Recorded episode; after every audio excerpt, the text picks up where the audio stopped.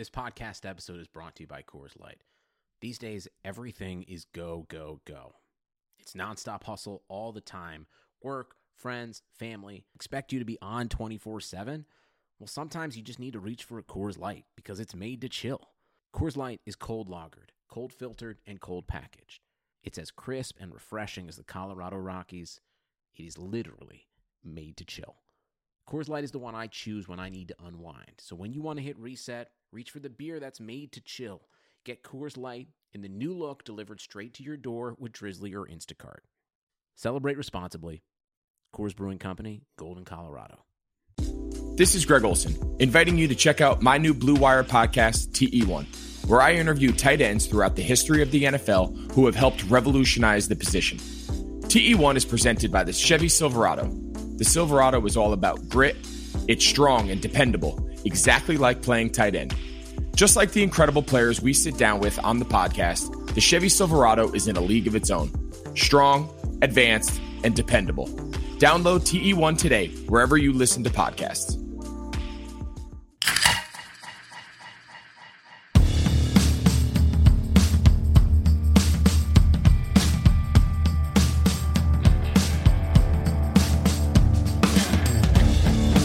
Welcome to this week's edition of the Better Rivals podcast. My name is Oscar Aparicio, and this week it is a Womp Womp Wednesday. It's a fairly wompy Wednesday, if I'm being honest. Yeah. There's a quarterback controversy in San Francisco. After all, it's just maybe for the backup quarterback. And with me this week, it's the Milkshake IPA neophyte. It's David Newman. I mean, I, I really want one now. That's all I've got. I've never had one. Um, it sounds delicious now that it's been explained and uh, that's where I'm at. For the uninitiated, uh, Derek Govier, Govier, Govier, I don't know. we were bound to fuck up a name. Uh, he's one of our patrons on the Patreon. He specifically requested that we drink a milkshake IPA with his contribution because our contribution is about buying us beer. Uh, we give you football, you buy us beer. I was happy to oblige, but we ran into two issues. One, my local bottle shop didn't have any in stock. This is a seasonal thing. It's also a Northeastern thing. New England IPA, sometimes they're called. Uh, but more importantly, David Newman did not know what a milkshake IPA was. Or heard of it. And I love milkshakes and I love IPAs. So it feels like a thing that I should have heard of, but Nope. I feel like you should have at this point. Uh, so I'm drinking a hazy IPA instead because there's a there was a delicious hazy IPA in stock, uh, and my local guy was like, "Hey, try this instead." I don't have any milkshake IPAs, but here you go. But a, a milkshake IPA is an offshoot of a hazy IPA. Um, so hazy IPAs, they're softer, they're juicier. Uh, this is in contrast to like the dank West Coast IPAs, which dank is a word that I dislike as a modifier, as a descriptor. Started there with like moist it's just it's a word that you don't I don't I just I, I do not like it. Um, but it, you know, decreased bitterness. They add hops late in the boil, early during fermentation, um, and and that adding of the hops late in, in, fermentation is what gets you the haze and, and also the fruity character. It's also why oftentimes it's like double dry hopped is what you see is because they add a lot of like the hoppy powder at the end, and that's what gets some of the haze and, and all that stuff. Well, milkshake IPA adds milk lactose, which doesn't ferment which makes the beer even sweeter. And in some cases, they add vanilla or fruit to make it more milkshake y. So you take the like low acidity, bright, juicy, floral, almost tropical character of a hazy IPA and you make it even just a little bit sweeter and a little fruitier and you have yourself a milkshake IPA. It's delicious. Really want one now. Yeah, it's. I'm gonna try and find one, and and I would deliver it to you, but you now live uh, like 37 and a half miles away from me, uh, which is weird. I'm used like to just, an exaggeration, right? Is that accurate? Is that that's that's no, accurate, it's not accurate. Me hyperbole, never. Uh, I'm used to I'm used to just driving over to your place and like dropping stuff off and saying, "Here you go. Uh, you should try this." And now I can't do that because you've moved. Move. I move. Uh, in the process of moving, actually as of a couple of hours ago, um, has not been fun. But we'll we'll save that for another no. time. Moving sucks. Um, I once saw a video of like a Japanese company that like comes and packs up all your shit and then puts it in your new house and like unpacks it for you. I can't imagine that that service is cheap, but I would pay for it. I would have known that it existed and we could do that somehow right now, I would have been all about it. It's terrible. It's always terrible. Yep. Uh, all right, but let's get to the game because the the Niners flat out they blew it. They lost to the Eagles. It's not a good game. Uh, the you know the Mullens nickname, the moniker Mullens, Mofo Mullens works both ways because Mullens, that mofo, just had a terrible, terrible game. Nick Mullens played one of the worst games of football the 49ers have seen in a while. Like I'm, I'm thinking like Ken Dorsey, JT O'Sullivan, like 11 interception Alex Smith. Like the, like that's that's the that's the quarterback level that we're talking about here. Um, it was bad, and it's not like the Niners were out of it at the end. It was it was like a four point game with six minutes left in the damn game, and and literally this is you're watching someone actively shit the bed. It was awful. Like yeah, I mean this is this is honestly like uh maybe one of the worst quarterbacking games that I've ever seen. Um, just like it, it's, I think it's easily the worst this season. Um, you know, looking, so he he finished with a twenty seven point four passing grade for us at PFF. Um, that is by a, a solid chunk the lowest of any quarterback in a game this season. The only other quarterback that's within like 10 points of that um, was Dwayne Haskins in week three against the Browns. So that, that he, and he was still like six points ahead essentially at a 33. So like Dwayne Haskins just got benched for a guy with one leg. Yes. Um, it is it was bad yeah it was like it was just everything so i think this is a, a, a, good way to illustrate to like i mean i one of the many ways really to illustrate the difference between somebody like Mullens and somebody like Jimmy Garoppolo, right? When that was what was the thing is like the the floor could drop out for somebody like Mullens at any point. And this game is always on the table with that type of player when you don't have the the physical tools really to, to kind of carry you through some situations. And so, yeah, I think we just saw, I mean, this was obviously a, like a worst case scenario for him, but it, it was something that was like you weren't going to be able to hide forever. Yeah, and it started bad early. I mean, the missed throw to Juice, that was it was set up beautifully. Juice was wide open. I mean, you he flat out missed him wide open.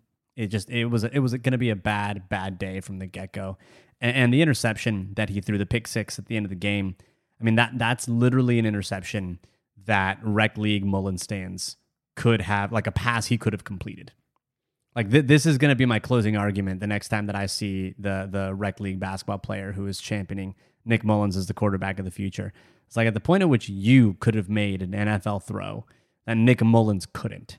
I believe we need to end the discussion. At the very least, I could throw that same shitty interception. I could definitely do that. I could get out there and stare down a linebacker and throw it right to him, you know, I don't know, roughly six yards downfield. Be fine. Yeah, and what sucks is that the the game plan overall from Shanahan, like Shanahan knew he had to put something together, and it was a beautiful game plan. I mean, the the the way that he was attacking the the defense, it was good. Jim Schwartz also had, uh, I think he called a pretty good game as well. It was a lot of varied coverages. Didn't blitz often, only blitzed four times, uh, because he knew he could get home with his front four, and he did often. Um, but th- I mean, the, you think about the performances that were wasted because of Nick Mullens' performance. I mean, this was a, a hell of a game for George Kittle. I mean, 15 yeah. receptions. I mean, the, he was just catching everything, uh, and, and, it was so good. He uh, there was one play, at the play where he got face masked, where he breaks like two tackles in a phone booth, and he's just tossing people left and right, and it's just like God, he is so fun to watch. Uh, and that got wasted. Brandon Aiyuk, that performance got that that hurdle got wasted. It, the the lateral leap, he touched the skyhook. I mean, all of these wonderful puns that we could have led the podcast with uh, are now on the cutting room floor.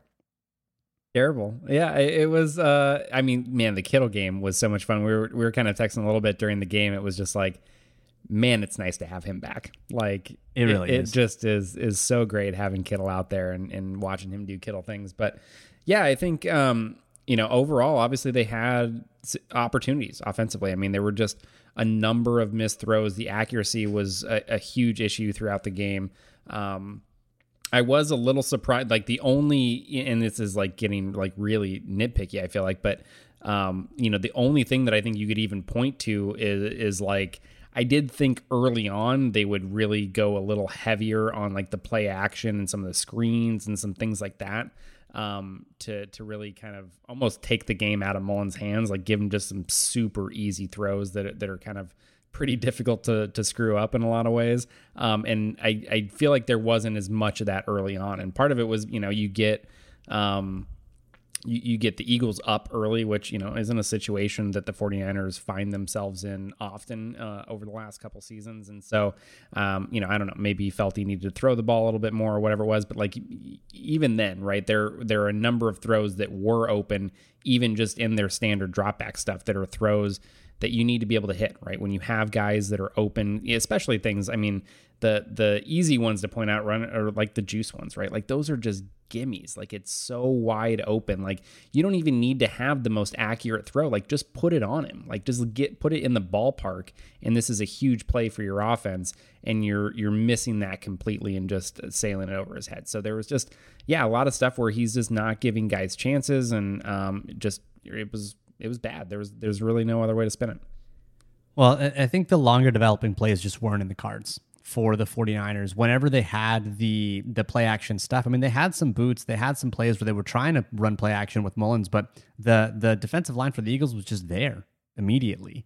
Um, for for lots of different reasons, but the the one play that was actually a, a pretty good play by Mullens on on really what ended up being a throwback where Mullens is rolling out to the right and he's got someone in his face or around his legs pretty quickly, and he actually gets a pretty good throw to Kittle across the field that Kittle ends up catching because Kittle catches everything.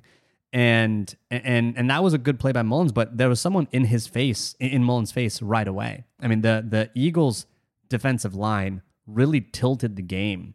And they as a unit were the best thing out there on the field. And and that's ultimately why they won the game. I mean, it came down to really that defensive line, which I know we're going to get to in a minute. And and the Eagles having a quarterback that while he himself didn't have a good game, had enough dynamic plays to put the Eagles up. Um, you know, uh, Jimmy Ward can speak to the, the dynamic athlete that is Carson Wentz. Um, but before we get to Wentz, let's talk about CJ Beathard a little bit because CJ Beathard came in and he had two drives, two drives that nearly amassed the entire offensive production of, of Nick Mullens, and and he wasn't terrible. He was, you know, it, it was it was a game where you're like, okay maybe I can see a little bit of why Shanahan seems to be fixated on having CJ Beathard on the team. Um, but it, the the offense moved when he came under center.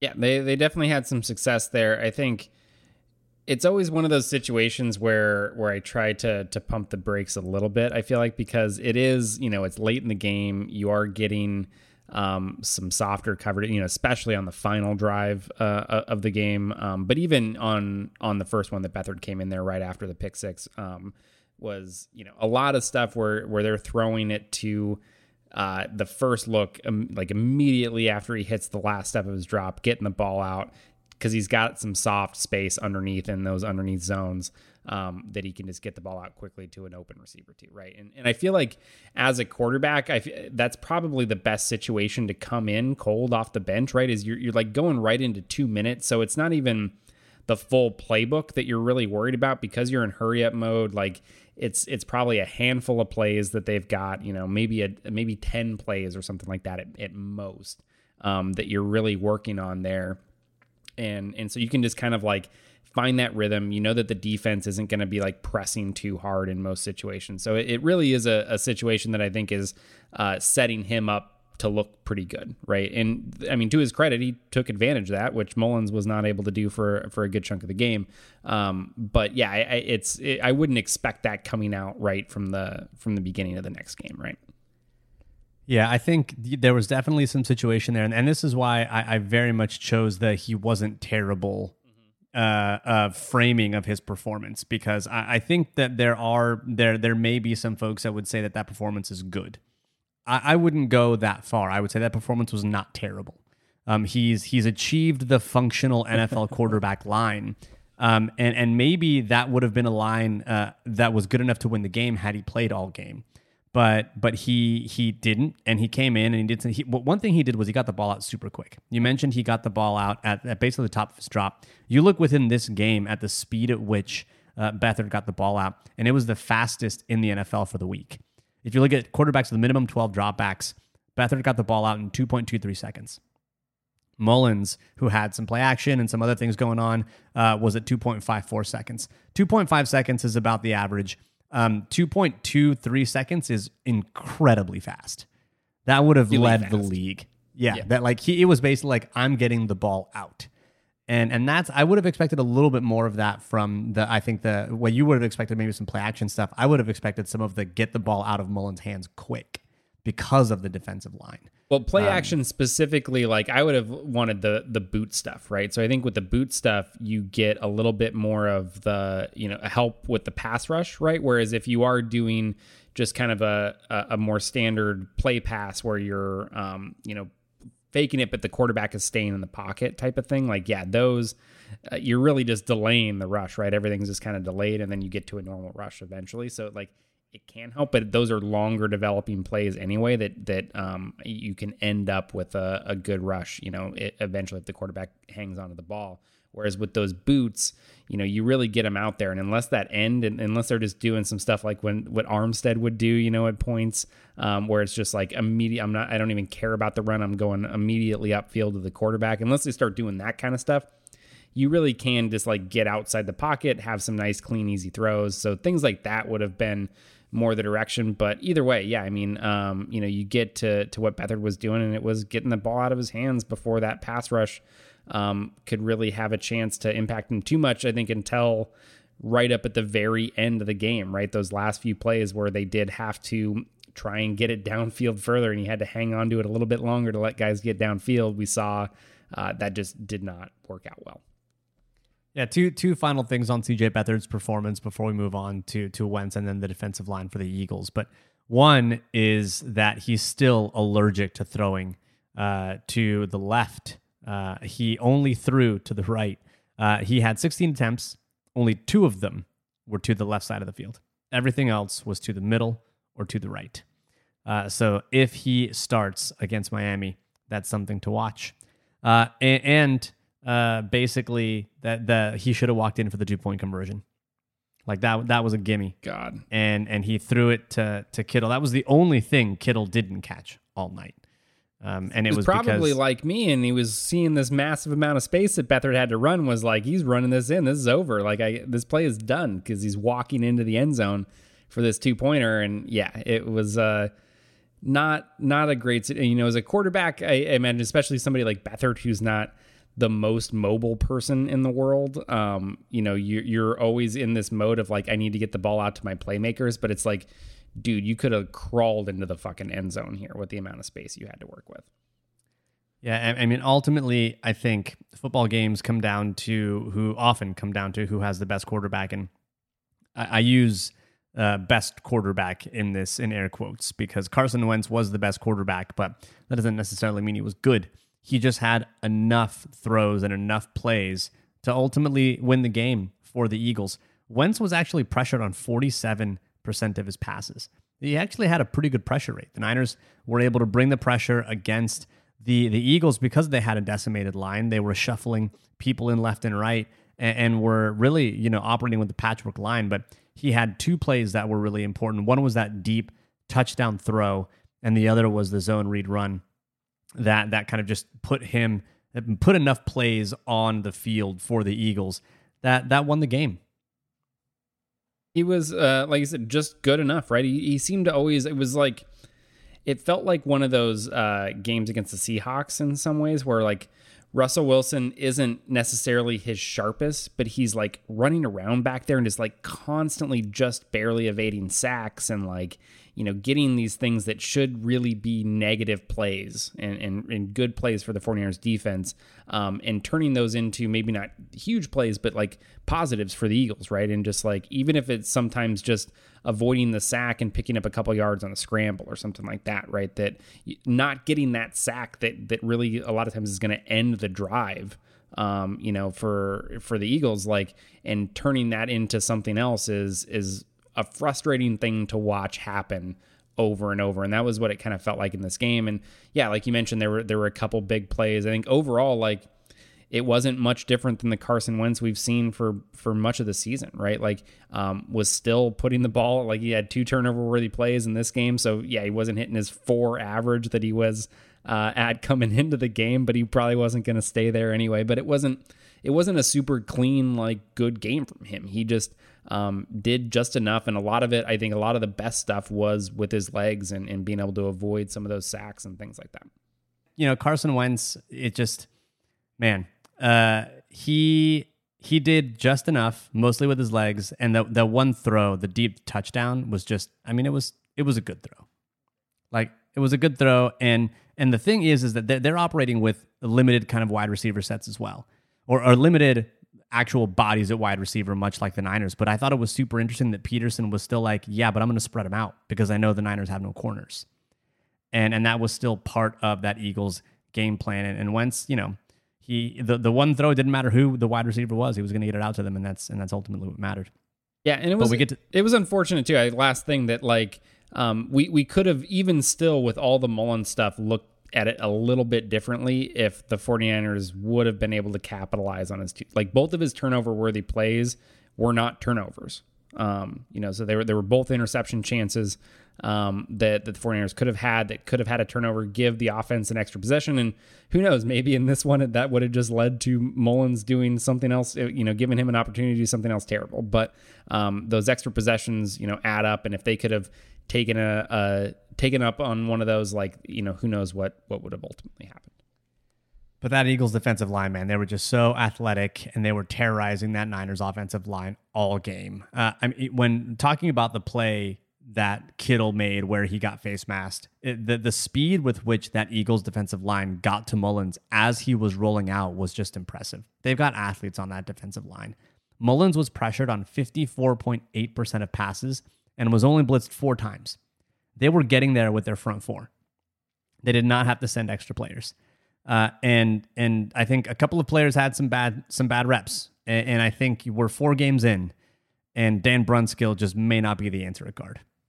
We wanted to believe wanted to believe that he could be the answer uh, to any possible prayer that we could have along the offensive line. And you just plug him in. But yeah i mean uh, again turns out most players like you just can't do that with them right? Like they they tend to be um, good in a, a, more specific area. And i think with brunskill like um, you know probably does belong at this point in his career as like a reserve lineman i think he's better at tackle than he is at guard i think that's like what we've learned through the first quarter of this season.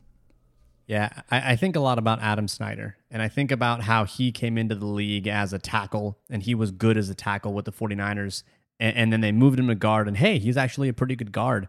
And, and at least for me, for a while, I thought, oh yeah, it makes sense that if a lineman's good, a lineman is good.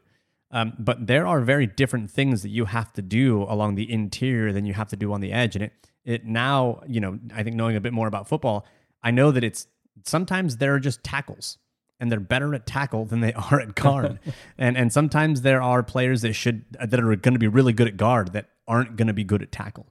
And and just because you're a good lineman at one position doesn't necessarily mean that you're going to be good at guard. I think it was good to try, and it's something that you should try. But I think at this point, um, it's going to be dicey when I, when you see Brunskill going up against Aaron Donald, who also gave him trouble in the game that he played uh, guard in last season. But you've got Colton McKivitz in the wings. Uh, and th- I was reading an article about Colton McKivitz, uh, a pre a post draft article where Barrows talked to Adam Peters, and and he talked about how uh, or Peters talked about how Colton McKivitz earned the coveted gold helmet in pre draft scouting because uh, apparently he ticked off something like fifteen or twenty key characteristics that a player has both on and off the field that only 15 or 20 people on the board any in any one year get. So he was like one of the top draft picks for the Niners and and he would have been selected earlier had the Niners had an earlier pick, but they were saved from themselves. I was gonna say, uh, I was gonna say they loved him so much that they took him all the way in what the sixth round. Fifth round. Fifth round. because they didn't have any other picks. Yeah, I mean, fair. but he, it, what's interesting about Colton McKivitz, though, is that he's been active on game days and Tom Compton has not.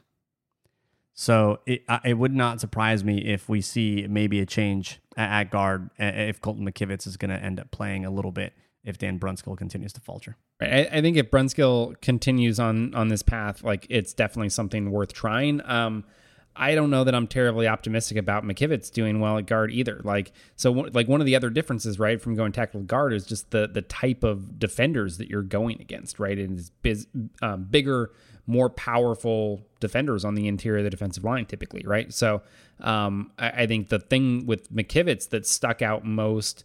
Uh, in a negative light on his college tape was the strength, the play strength, right? Like he was getting bowled by college defensive ends pretty handily. And so now you want to bump him inside to go against NFL like three techs like that is that it just feels like a recipe for disaster. Now, who knows? Maybe he's um, been able to improve on that strength in the time since we last saw him in college, or or whatever, and he can go in there and and hold his own a little bit better than he showed before. But I think that's the immediate concern I have with him.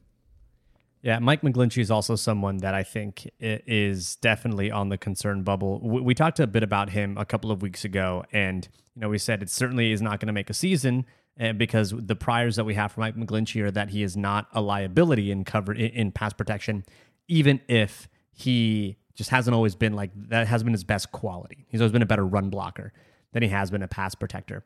But the the way in which he's getting beat is is beginning to be concerning because it's consistent. He is letting people getting into it. He's letting defenders get into his chest, get him off his feet, and put him on his ass. There's like there's no other way to say it. Like he is, he is, is that just, not ideal? No, no, definitely not ideal. It happened a couple times uh, against the Eagles, and, and I don't think he had like an overall bad game, but the reps that were bad were were real bad and and it, it's consistently players getting into his chest, getting under him, and getting him to screw up his feet. And and I don't know, it, like that that can't keep happening. Like that that's a bigger problem I think than Brunskill because Brunskill you've got you've got Compton, you've got McKivitz. I mean Mike Person was the guy we went to the Super Bowl with. You know what I mean? Uh, that that I think you can figure that out. But McGlinchey at the tackle spot, someone you spent you know some some premier draft capital on not really panning out, I think that's going to be a, a, bigger kick in the pants. It is, yeah, it's definitely concerning. Um, you you want to have those tackles. Um, you know, those are your your top players on the offensive line. Those are the the, the positions you want to be in the best shape. Um, I will say, I think it'll be easy to to make him look even worse with some of those plays right at the end of the game where I, I think it was I don't know if it was Graham every time, but um, yeah, it was, you know, allowing some edge pressure off his side of the line. And a lot of that's on CJ Beathard. Beathard on those plays, like right at the end of that drive, was dropping super deep in the pocket. And so if you remember, like pass protection, those tackles are blocking, expecting the quarterback to be at a certain spot on the field. And that spot's usually about seven to eight yards behind the center uh, and and he was just getting super deep there, and that gives the edge rusher just an easy straight shot because you know obviously the tackle's got his back to the quarterback. He doesn't know exactly where he is. He's expecting him to be in a certain spot, and he's setting to cut the defender off from that spot. If suddenly the quarterback is much deeper than that, then that that angle that he's taking is worthless, right? And I think that's what we were seeing there. And so I think it'd be easy to shit on even even more with some of those plays at the end of the game, and those aren't ones that I would necessarily put on him. Yeah, no, that that's totally fair, and that's actually something that it, if you're listening to this pod and you're going to see a lot of Mike McGlinchey talk, because I think even the beat writers have have keyed on Mike McGlinchey, and and Shanahan was asked a bit about McGlinchey's performance, and and, and McGlinchey did, or, or Shanahan did the right thing and kind of defended McGlinchey a bit, but uh, you look at the pressures and how PFF charges the pressures.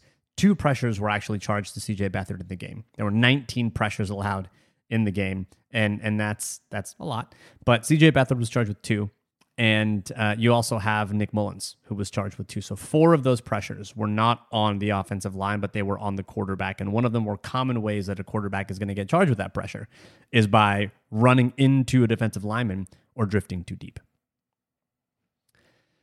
All right, so let's get to the well, kind of some big picture stuff for the the next week because I mean, really, where where the hell do the Niners go from here? I think is, is kind of the big question because they've got a hell of a gauntlet right after Miami, and and we've got some big questions. But before we do that, we're going to get some quick hits, and we're going to hear a bit from our sponsors. Uh, first up, DoorDash. You've counted on restaurants, now they're counting on you. And while their dining rooms may be closed, they're still open for delivery with DoorDash. DoorDash is the app that brings you the food you're craving right to your door. Ordering is easy. Open the DoorDash app, choose what you want to eat, and your food will be left safely outside your door with the new contactless delivery drop off setting. Choose from your favorite national restaurants like Chipotle, Wendy's, and the Cheesecake Factory. Many of your favorite local restaurants are still open for delivery too. Just open the DoorDash app and select your favorite local spot, and your food is on its way. You're going to have to find new spots because you're in a new place and things are not good down there. Honestly, it's it's probably for the best. We might have been going a little too hard on delivery. I'm gonna put it there. yeah, well, I've got I've got a friend who lives uh, near you, and he's got a list of places that are not nearly as good as the places up here. But you you enjoy that. Uh, right now, listeners, uh, our listeners can get five dollars off and zero delivery fees on their first order of fifteen dollars or more when you download the DoorDash app and enter code BlueWire. That's $5 off and zero delivery fees on your first order when you download the DoorDash app in the App Store and enter code BlueWire. Don't forget, that's code BlueWire for $5 off your first order with DoorDash. All right, let's get to some quick hits, and then we'll talk about some big picture stuff and what the Niners can do over the next couple of weeks to maybe get the season back on track. First up, Next Gen Stats has an expected rushing yards model that won the Big Data Bowl last year. It's a really interesting model about basically projecting how many yards you would expect on a particular run. And so you can compare that with the yards that were actually gained. Well, based on that model, Brandon Aiyuk's probability of scoring a touchdown when he received the lateral from Mullens, because it was coded as a lateral, was 1%. One whole percent. And my dude scored on that play, uh, it, it, which is awesome. It's super, super awesome. That's, I mean, it's a great play, and it sucks that it was lost in a loss. It will, you know, not not get the respect it deserves. But George Kittle averaged 5.3 yards after the catch per reception and accounted for 47.9% of the Niners' air yards. Uh, yeah, I mean, the the dude was incredible. Like he was the entire passing game. Like it, it's amazing that he was able to put up those numbers with fucking Nick Mullens and CJ Beathard quarterback. Kittle also averaged 4.5 yards of separation, which was fifth best amongst pass catchers in week four. Not tight ends, pass catchers. I love this man. Doug Pederson's two point conversion call was pretty huge. Ultimately, made it a four point game at the end, requiring a Hail Mary as opposed to a field goal uh, and forcing the Niners into a two point conversion late. This would have been an overtime game, and maybe we should all be thanking Doug Pederson for not making it an overtime game. Um, but but yeah, but it's it's those kinds of risky decision making uh, calls that you know Doug Pederson I think made because he may have realized that his team wasn't going to get close to the end zone again for quite some time, and he needed to make it a high leverage situation. Honestly, I, I get it, and it was a smart call, and it worked out. Yeah, I think it was it was a great call. Um, it was very unexpected. Like that was one of those moments where it was like, okay, they they scored. Um, I'm already like, you know, butthurt about how the intercept or how the touchdown happened because of the two plays that that happened up to that point. Um, and so I'm like walking away to go like, you know, get a drink or or hang out with the baby or something like that. And uh, and then all of a sudden I look up and it's eight points, and I was like, wait, what? What happened? Like you're just not even expecting it at that stage of the game. Yeah, I, I really do think that it was one of those situations where he knew that if he won this game, he was going to be in first place in the NFC East. And so he pulled out his Super Bowl playbook. He dusted it off and he was like, I'm doing it. I'm going for two. And, and you know, th- they were a desperate team. They wanted that win. And, and I think they got it. Uh, I think the Niners maybe could learn something from that desperation. But uh, this comes from Robert Mays in his podcast on The Athletic offensive holding penalties are down 40% across the league. Interesting. Mays suggests that it may be an edict from the NFL head office to keep the game going and not kind of call uh, ov- be overly flaggy with some of these holding penalties. But net result, it actually may affect players, defensive linemen that rely more on power runs uh, because they're not going to speed around someone and force that obvious hold but rather are going to go into someone's chest and maybe get held, and then the ref's not going to call it because the league office says it's not going to call it. Well, when you've got a bunch of defensive interior guys who are parading and masquerading as defensive ends, uh, you know they're probably not super good as it is, but they may also be limited by the lack of emphasis on offensive holding. I don't know, something to think about. Thought it was a super interesting point. Yeah, nice. I, am not gonna lie. Like even even if there is like some effect there, like I'll take l- fewer holding penalties any day. Yeah, it's it's not It's- bad. it's uh, nice. NFL holding Twitter is the worst Twitter. Like, there's a lot of really bad Twitters. Yeah. but like that was holding Twitter was like, come on, get the fuck out of Yeah. here. Yeah. Yeah. Uh, two final points in the quick hits. Number one, NFL points on the whole are up in part because coaches are going for it on fourth down more often. Uh, 69% on fourth and one. Uh, I was I was waiting for it. There it is. but what's but not only are they going for it on 69% of, of their fourth and one tries, but they're actually getting it or converting it on 77% of their tries so far in 2020. That's an absurdly high rate. Yeah, I mean, we Yeah. ta- we talked about this. uh, What was it in the the season preview? I think right, and kind of talking about Shanahan a little bit in in a sense of like those decisions are now becoming more expected. Like that that is kind of the baseline now for just where things are at in the NFL, and and it's the coaches who aren't doing those things are the ones that are starting to stick out more than the ones who are, and I think. That is definitely an area that I would would love to see the 49ers become more aggressive with. Yeah. The the rate that coaches go for it on fourth and two has actually dipped a little bit in 2020 compared to 2019, but they still convert fourth and two at over 50%. I mean, it's only on, on, on the whole, and this is on the whole, right? This is not just one team. This is not just Shanahan. This is not just good offenses or bad offenses. On the whole, fourth and two is converted over 50% of the time. And that's usually the threshold that dictates, like, yeah, I should kind of do this. Yeah, I mean, and it just makes too much sense. Like you, you are giving up opportunities for your offense to keep your offense on the field um, when you're choosing to, you know, punt or, or kick field goals in those situations.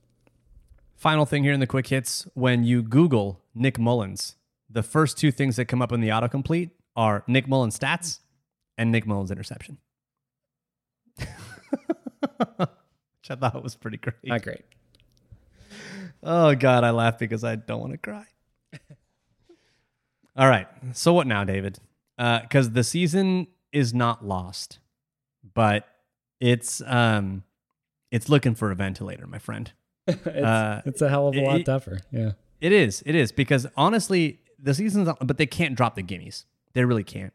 There are there are only five teams with a better record in the NFC right now, which is wild. The NFC is basically the wild wild west at this point. Uh, the Niners are two and two. They're at five hundred. Only the Seahawks, Rams, two teams in their mother division, uh, Packers, Bears, and Bucks. Uh, one of these things is not like the other, uh, but those those are the teams that have a better record in the NFC than the 49ers. The playoff field is also expanded. So I feel like at this point there's gonna be a nine and seven team or two or three that get into the playoffs. And once you get into the playoffs, I think at that point you just want to get to the party and then you can make some things happen. So the Niners season is certainly not lost when it comes to making the playoffs. But man, that stretch right after the Miami game is going to be real, real tough. the the rest of the season after the Miami game, barring things like changing significantly because of injuries or something like that, right? That that changes the course of a team season or what like based on how things are going through this first four weeks, like they don't have another like one where you look at the schedule like, yeah, they should absolutely win that game until they play Washington mid December.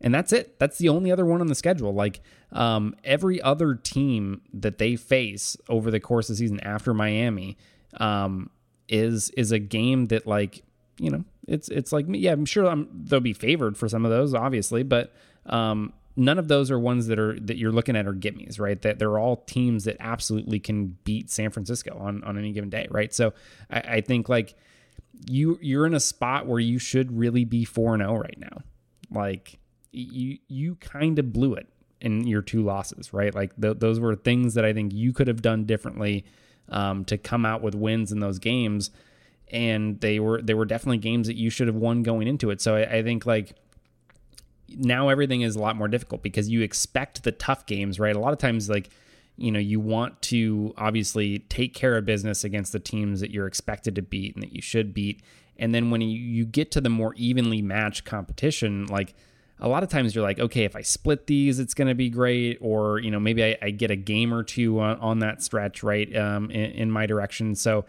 they're just now going to have to win a lot of tough games. And it's going to be very difficult, especially if they don't, um, you know, if injuries continue the way that they're going right now, they don't start to get some of these guys back. Like you might just kind of dig yourself too big of a hole to, to come back from. Yeah, you look at the Rams, Patriots, Seahawks, Packers, Saints, Rams again, Bills, uh, and three of those quarterbacks are running quarterbacks. It's it's it's dicey. That takes you all the way to December. Then you've got Washington. Uh, you know, I, I, really do think they could have and should have won the Eagles game, but I, I, almost give them a bit of a pass because that's that's a backup quarterback. We know that it's it's hard to win with a backup quarterback. I think the real the real the real problem was the loss against Arizona. That that was the one that's annoying, and that's the one I think that that when you look back at the the season, that was where I mean it was week one right away. That's the one that's like, oh man, it's already going to be a little bit more difficult. And and last year the Niners had a tough stretch in the middle of the year, and, and they emerged from that six game stretch four and two, and and that was really the the stretch that kind of uh, you know, forged that Super Bowl team and, and, propelled them to the, the playoff run that ultimately ended in a Super Bowl, albeit a Super Bowl loss, but a Super Bowl nonetheless.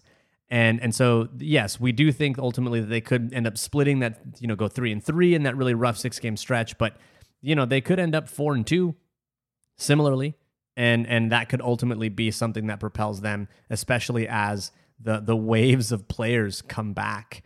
Um, I, I, just, you know, I think Sherman eventually will come back, and, and, I think Garoppolo will come back as well. But I still worry the most about that defensive line because that because Nick Bosa is not coming back.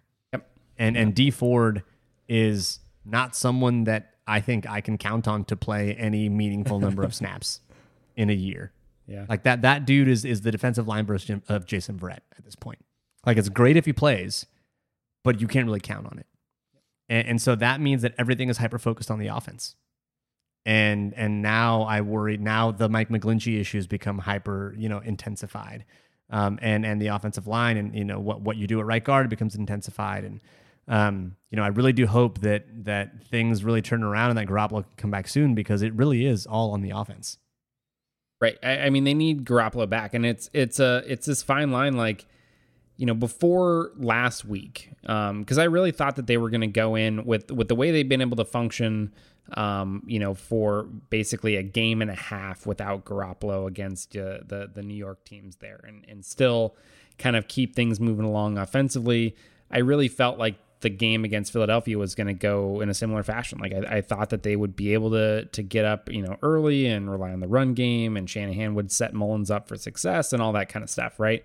Um, and, and so I would have said, like, you know, if that went went to plan, like, yeah, don't rush Jimmy back against Miami. Like we got another one here, we can kind of do that same thing, right? And like, let's not get him back there too soon. We really want to be healthy. And now it's like, shit, you can't uh, you can't really afford to to drop another one. And it's like, while you don't want him to you know, get out there too soon and then he injures himself again and then it's and then it's really over, right? Then then things are just kind of lost at that point if he re-injures it and is out for an even more significant period of time. Um, but it is that fine line because you you really can't afford to drop another game because not only do you have that tough stretch, like a lot of these games are on the road, you know, which like granted like is a little bit of a different thing this season because of the the fans not being there and in most of these stadiums still and, and all that stuff but it is still a different thing you're still having to travel and and make all these adjustments right to your schedule so there's still like added elements there that come with playing on the road and and you got to go to New England to Seattle to New Orleans obviously you're going to the Rams and then you know two or three games to to close out the season are on the road as well at Dallas and Arizona so like a lot of these games you're going to be away from home and it's just like you you need your quarterback out there to have any sort of shot with this. So you've got Miami. That's the game that's coming up. And and let's say that Jimmy because Jimmy was a limited participant this uh, on Wednesday's practice. What I think I think what's probably going to happen is they're going to see what his ankle feels like tomorrow and if like the swelling's not bad, if it doesn't hurt, if he can go out there and still move around a little bit, I think chances are he plays. Let's say he doesn't. Do you play Mullens or do you play Beathard? I think you got to go Beathard at this point, right? Like, I, I absolutely agree. Yeah. I think you have to. And, and I think that Shanahan probably leans Beathard because he's got this love affair with Beathard. He's got a photograph that he looks at of Beathard and he just stares at it and listens to Nickelback. Look at this photograph. And and I think that's he he he loves Beathard. And and I think this is ultimately the thing that, you know, allows him to slide Beathard into the number 2 and now Mullens becomes the number 3 and and I think that's how you know Mullens ends up leaving in free agency as a restricted free agent. He ends up being a backup somewhere else. Uh, maybe he gets back to uh, Rich Scangarello, and and he ends up you know going back to his father, and and that's and that's kind of the, the end of of Mullens mania and, and Mofo Mullens, that mofo in, in San Francisco, and then you end up with Garoppolo and Beathard.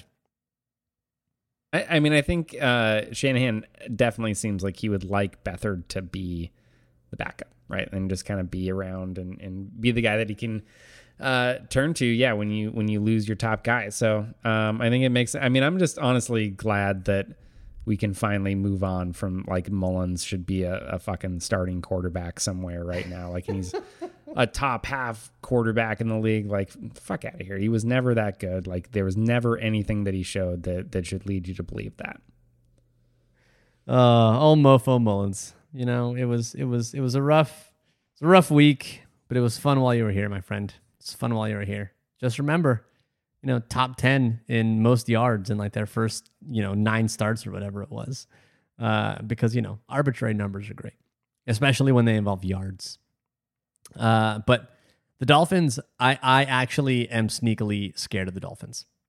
I'm scared of the Dolphins because of Ryan Fitzpatrick. Ryan Fitzpatrick is either a very good quarterback or a terrible quarterback. You just never know which one you're going to get in any particular game.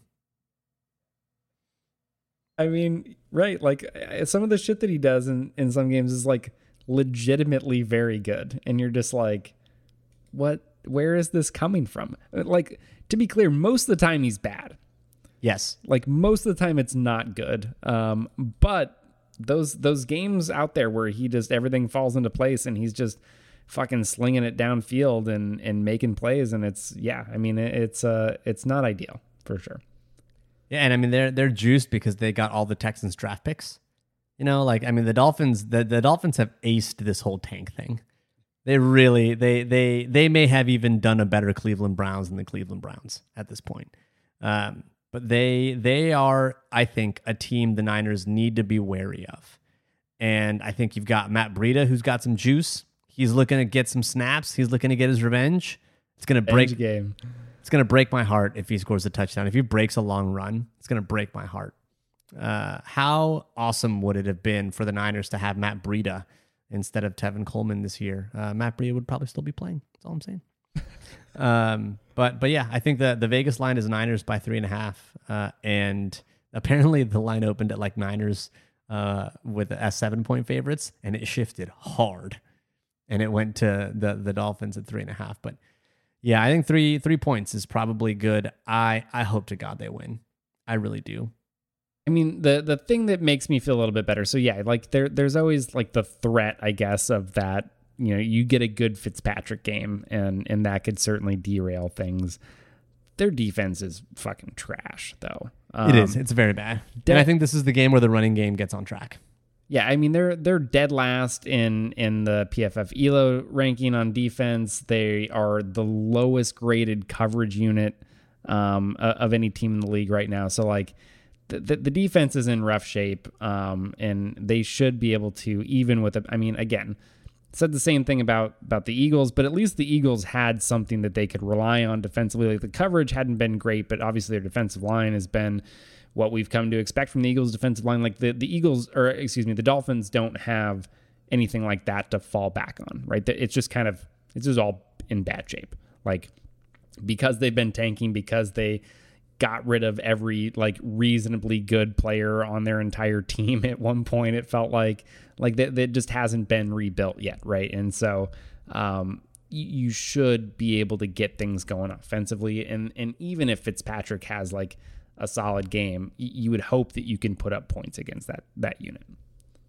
Yeah it's definitely going to be a game that the Niners should win but you know again we said that against the Eagles and well here we are So I think that does it for this week's of uh, this week's edition of the Better Rivals podcast. You can always follow me on Twitter at Better Rivals. Dave, where can they follow you?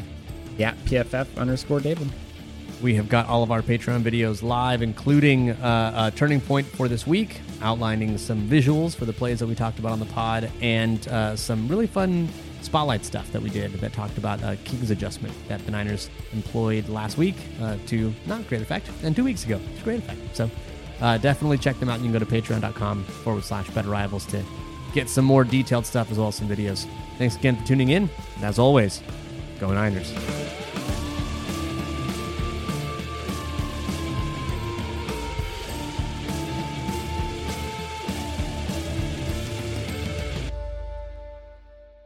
David, the way is finally over. Football's back.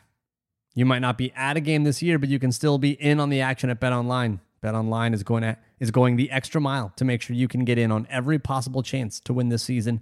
From game spreads and totals to team, player, and coaching props, BetOnline gives you more options to wager than anywhere else.